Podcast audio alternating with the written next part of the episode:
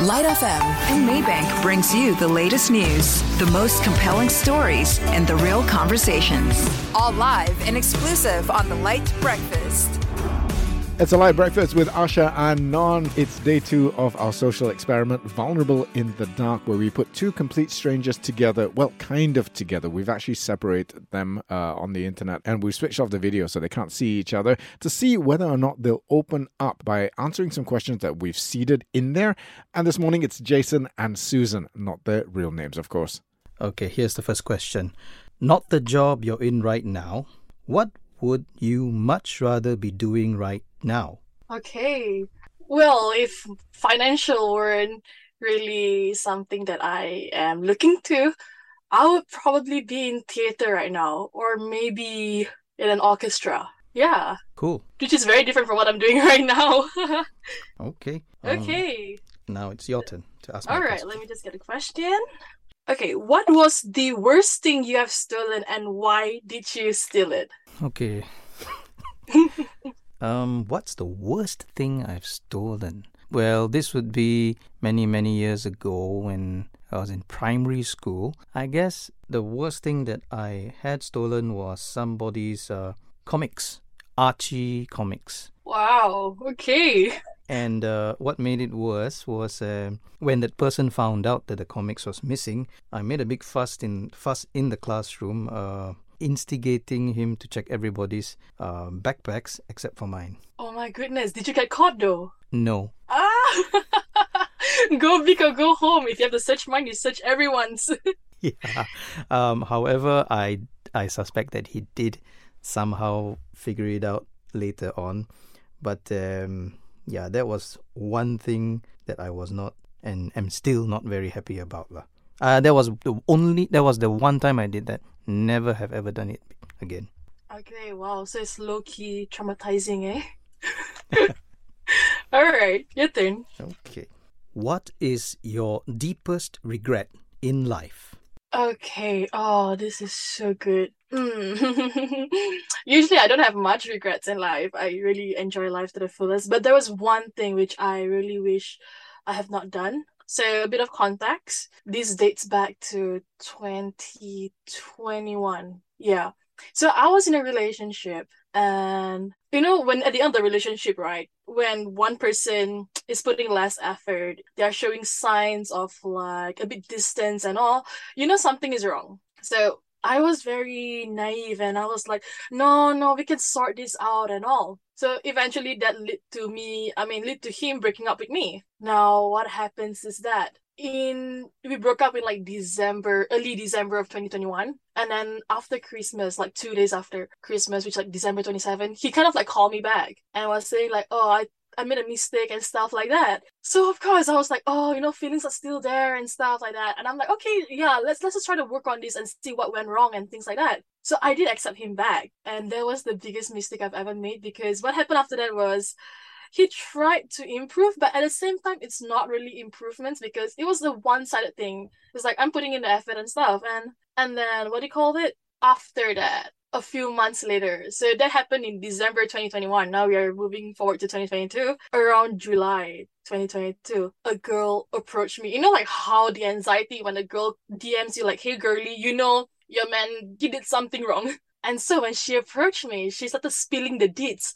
She was like saying, "Oh, I've been together with him since like uh, six months plus ago. It's gonna be eleven months now, which was before we broke up. And then it led that was the reason that led to the breakup. I did not know what was happening. And throughout december 2021 to june 2022 there was a lot of fights a lot of in and outs a lot of like um not talking to each other. It was very toxic at that point. And then when she came to me it finally revealed and i'm like oh goodness. So the whole time it was actually him cheating on me behind my back and i blindly took him back after that and that's not the worst part. After he cheated on me, after I found out the whole thing, I still took him back.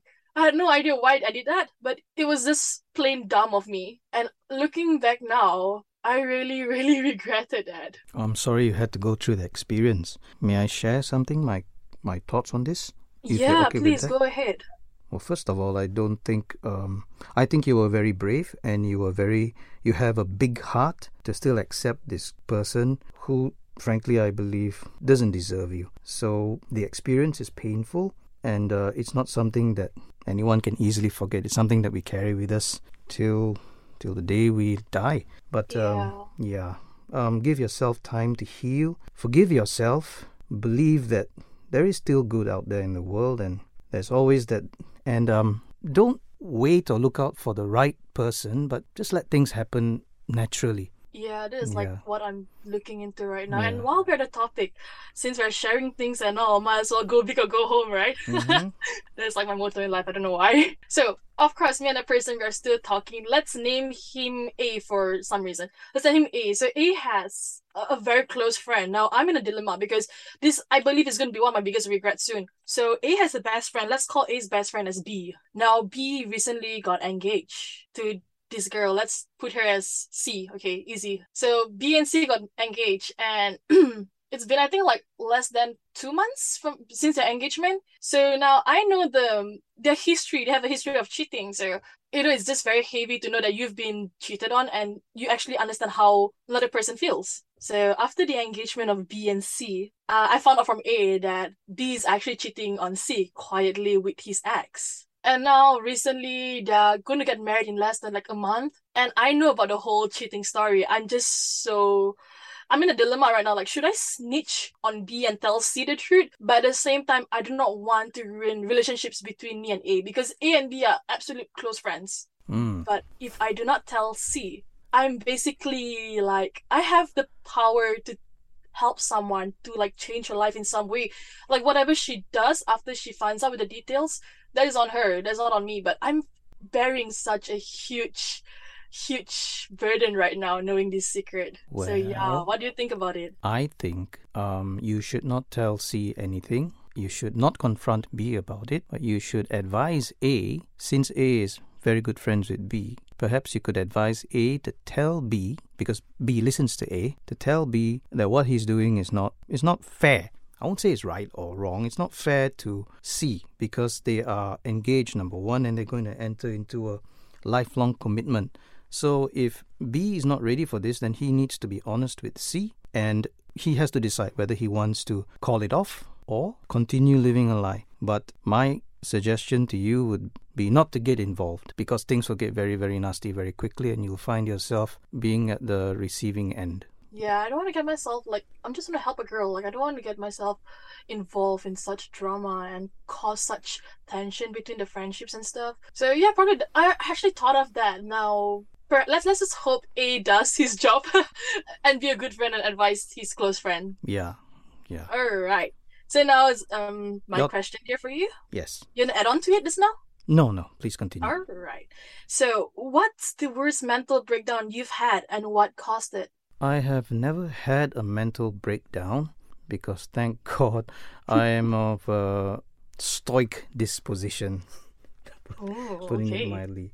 Yeah. Uh, however, yes, um, I'm human and I am vulnerable. Um, it happened not often. Of course, when there is a death in the family, yes. So um, when my father passed away from illness, uh, that's one. But it is a natural process of grieving. So I have to tell myself that because I'm the eldest in my family. So I need to, I'm gonna have to get my together, you know, for the sake of the family. The second one was uh, when my my dog died. Is I mean, if you are a animal lover, you know how painful it is when someone that you really love and that you care for just passes away from. My, my dog Benji, he died from uh, liver cancer, so that was very sad to see his body slowly waste away. But I we had to, my wife and I had to put him to sleep before things got worse. So that was very emotionally traumatic for me. Took me a long time to accept that, and um, um, how many years has it been now? Seven. Seven years on, I still not a day goes by where I don't remember think about Benji. And uh, more recently is when uh, my wife was diagnosed with uh, stage two breast cancer in uh, 2015. So that was that was life changing because it really forced me to uh, reassess my priorities and uh, reprioritize based on um, not what the world wants you to think is important, but what really matters in life. So, um, unfortunately, two years back, she had a recurrence and it progressed to a stage four. So, uh, but thank God we she had a surgery um, late in late December 2021, and uh, she's recovering by God's grace. Um, we're taking it day by day, one step at a time. Some days are good, some days are not very good, but uh, we, I, don't have the how do I say this? I don't have the freedom to break down. I have to because I am her primary caregiver, basically. So I need to be there for her when it matters most. So my emotions don't take a back seat, but I have to deal with them separately because I do I cannot break down in front of somebody who is already dealing with life-threatening disease. Hope that answers your question. Yeah, it does. wow. I'm so sorry to hear about your dog, Dad, and now your wife. And you're really strong because I completely understand. Like, you have to be the pillar of strength to her. And wow, it's so heavy, but you know, you are really, really strong for actually holding on and all. Thank you. Appreciate it.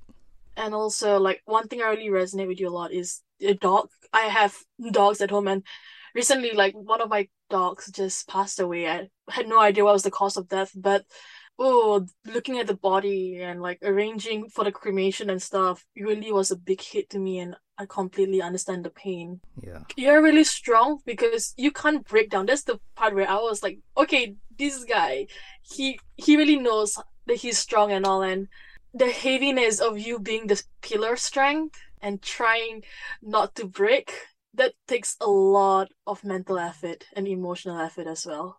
Yeah. All right. okay. Can ask me a question now. Sure. Oh dear. Here's another tough one. okay. What's the most hurtful thing anyone has ever said to you? oh my goodness. Okay, so this this is a little it's not really that hurtful if you come off as a third person's point of view, but um so a bit of context. I actually I was living alone when I was 14 in Malacca and my primary caretaker was a priest and he was my godfather as well. One of the most loving person I've ever met in my life and he basically changed my life and you know, as a 14 year old, you actually do a lot of stupid things. You get yourself into troubles. And um, even though I was a good kid, but I had a lot of issues. Like, for example, um, when, especially when you go to church and there is like all these old, older ladies who would give their snarky remarks about you. There's something about youngsters that I would absolutely not like. I have no idea why, even until now. So there were, of course, people talking about me and things like that. And I too played a role because I was a bit naughty and stuff. So my godfather, one time he was so upset with me, which he rarely gets upset. He usually gets angry, but getting upset and disappointed, it's a different kind of, different kind of feeling, you know? And so he was like, he just said this, I don't know if I should call you stupid, but you're absolutely a special kind of stupid, like a stupidity which I can't comprehend. And I was like, wow, th- that was too extreme. You don't have to go there. Like being called stupid is one thing, but being called a special type of stupid, that's a different thing. And I was, I was not really sensitive when I was 14, but that kind of stayed with me until now. So well, well, well he did say he did say it's a special kind of stupid. in a negative way like like you know the stupidity which you can't comprehend like how on earth would you able to do something like this so yeah oh, I've had that called so many times. I just take it on as a challenge. Um, I twice in primary school. It's not primary school. I was really, I was really very very mischievous in primary school. My standard five teacher, she this is in class ah. Like forty five kids, she pointed out that to me and said, "You were." I don't know whether she told me in BM or in English, but she basically said, "You're gonna, you're not gonna amount to anything in life." Seriously. And then it standard six, another teacher, he said the same thing to me. You are, you are hopeless lah. Oh. no, I, I took it on as a challenge. I am successful. I am, I'm happy with what I have accomplished in life, and I took on those comments as a challenge. So I didn't let it get me down. So sometimes it's a like like I'm sure that even though what the priest the co- priest's comment was quite snarky, but um, you would have taken it on as a challenge. And if you just reflect on where you were as a teenage girl and where you are now as an adult and as a professional, then you can see that growth that happened. And it could very well likely have been spurred on by that comment. You never know, right? That's true as well, yes. Yeah. I mean, because my the priest was also like my godfather, and he really cared about me.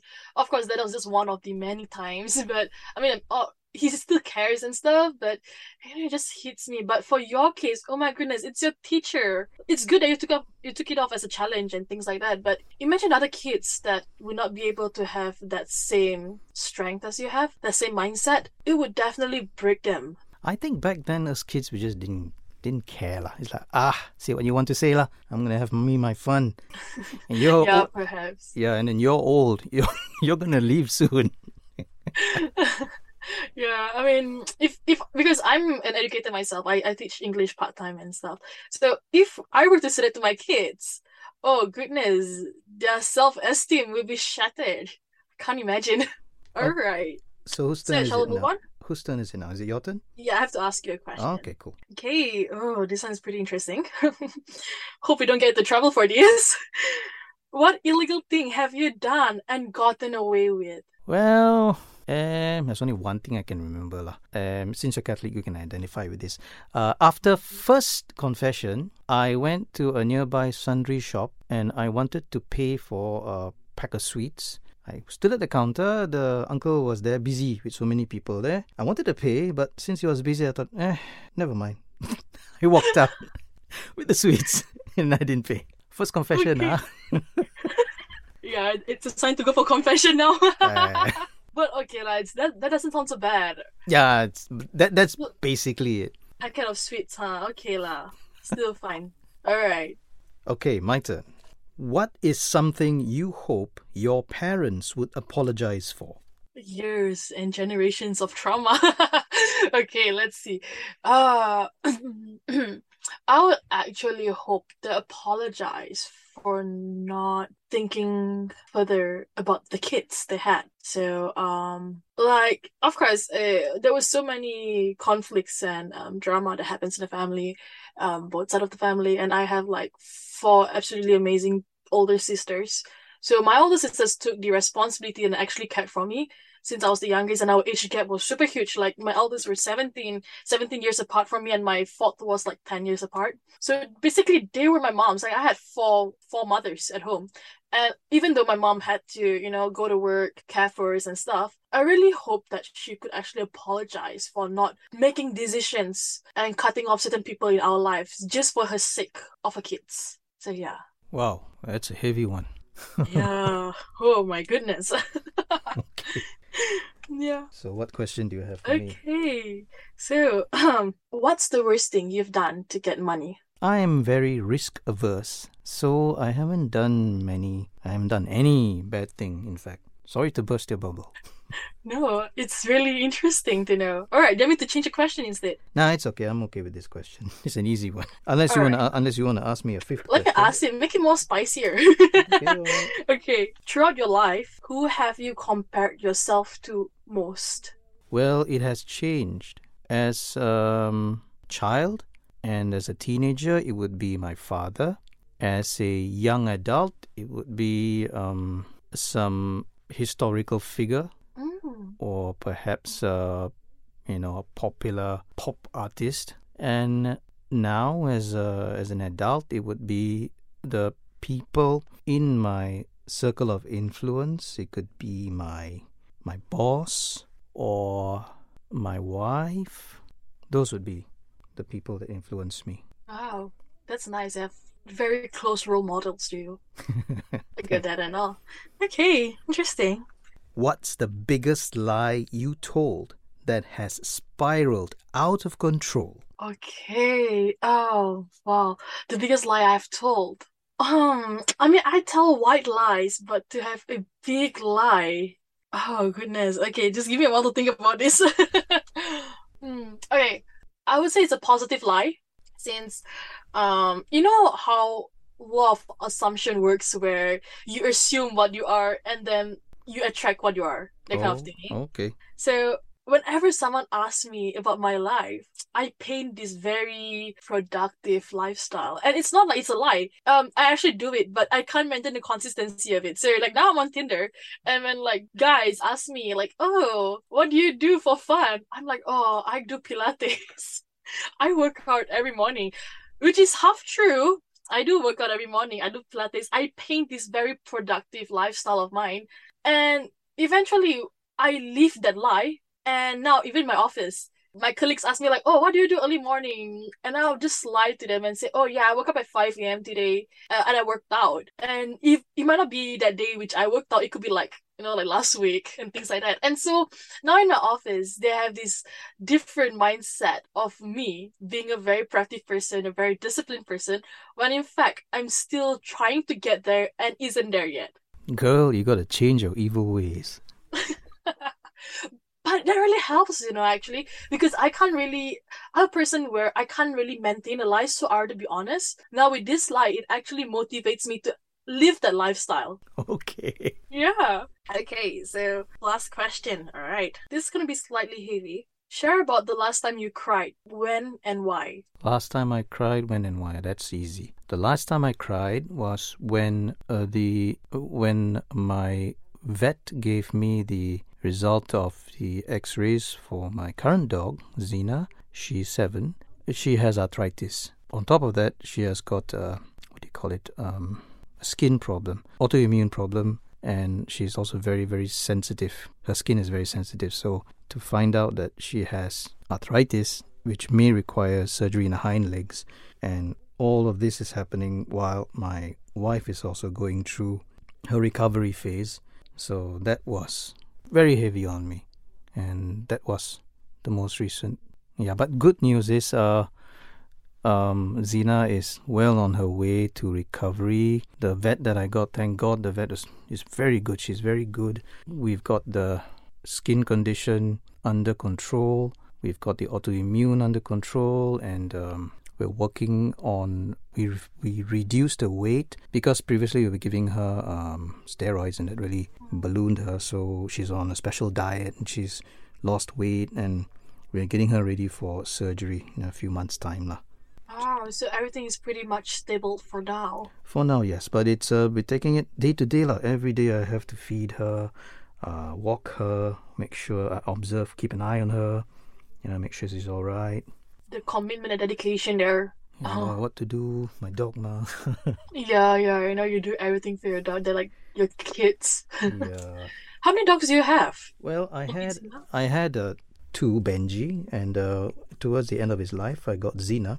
These are all um, these are regular uh, mongrels, um, but they look very similar. Um, Zena came uh, one year before Benji died, so Zena's been with us for seven years since then. Wow, I have like I have like more than five dogs. Wow. My mom helps me take care of them, so one left. Um, I don't know how to deal with the death of the rest.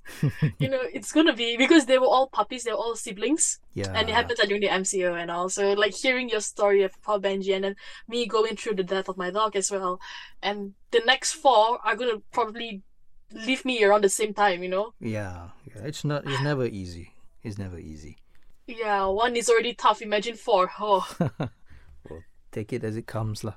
yes, it's life. All right. So, Susan, we're done with five questions. Yeah, Jason, wow.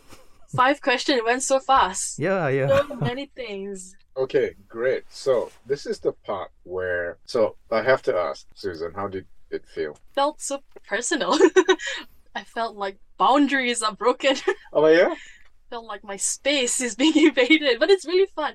It's fun because that there are things where I could actually let out Yeah. secrets that are quite heavy. Yeah. So it was very it's a it was a refresh refreshing session. So you use the word heavy. So does it feel like a weight has been lifted? yes, yes. Okay. So yes. so these are things that you have not. Well, okay. So because we made you pull the questions out randomly and we don't know what they are, Yeah. were there things that you would really have kept secret your entire life? You think? Well, I always believe that secrets somehow will come up one way or another. Right. So I kind of prepared myself mentally for it to come out. I just didn't. I mean, eventually it'll come out lah. Mm. Perhaps I tell it, Yeah. accidentally, you know, drunk and then suddenly tell it off. or maybe someone will snitch on me. So Mm. yeah. Okay. So the big question is do you want to meet? Do you want to see each other face to face? I think that'll be really fun. Yeah? On the other side, Jason? So yeah, Jason, uh, would you want to meet Susan? You don't have to. like, there's no, No, no, no. pressure. I, I said, I all was so right, as in, as in, it's a good thing. It's a good thing. Okay. And how did you feel with that conversation with someone you'd never met before and not seeing them even? Well, um, yes, I do feel. I won't say a weight li- lifted off my shoulders. I just feel that uh, it's good to be able to s- be candid and speak about one's emotions um, openly. Um, it shows that, like in the case of Susan, is that she is comfortable and confident in um, recognizing her emotions and understanding situations, and and she's able to contextualize and verbalize it well. So that's good. That's healthy. And So you? What about you? You just uh, said a lot of wonderful things about Susan, but what about you? I talk to myself a lot. So Are you a good listener to yourself? um, I try to be. Okay, so uh, we have to make sure this meeting happens then between Jason and Susan. Righto. That was pretty remarkable. So that was couple number two in our social experiment. I'm surprised that they actually decided that they wanted to, to see each other. Um, yeah, but you know, a success in both conversations so far, yesterday's and today's. Oh, yeah, the definitely. conversation was very therapeutic for both couples. hmm Well, we have another couple tomorrow. We've put them together. If you've only just joined us, you want to make sure that you're tuned in for that tomorrow at 8 o'clock. We put them together. Well, kind of. We separate them in two different studios. They can't see each other, but they can hear each other. And we throw in a bunch of random questions to see if they will open up. It's a little experiment, Vulnerable You in the Dark.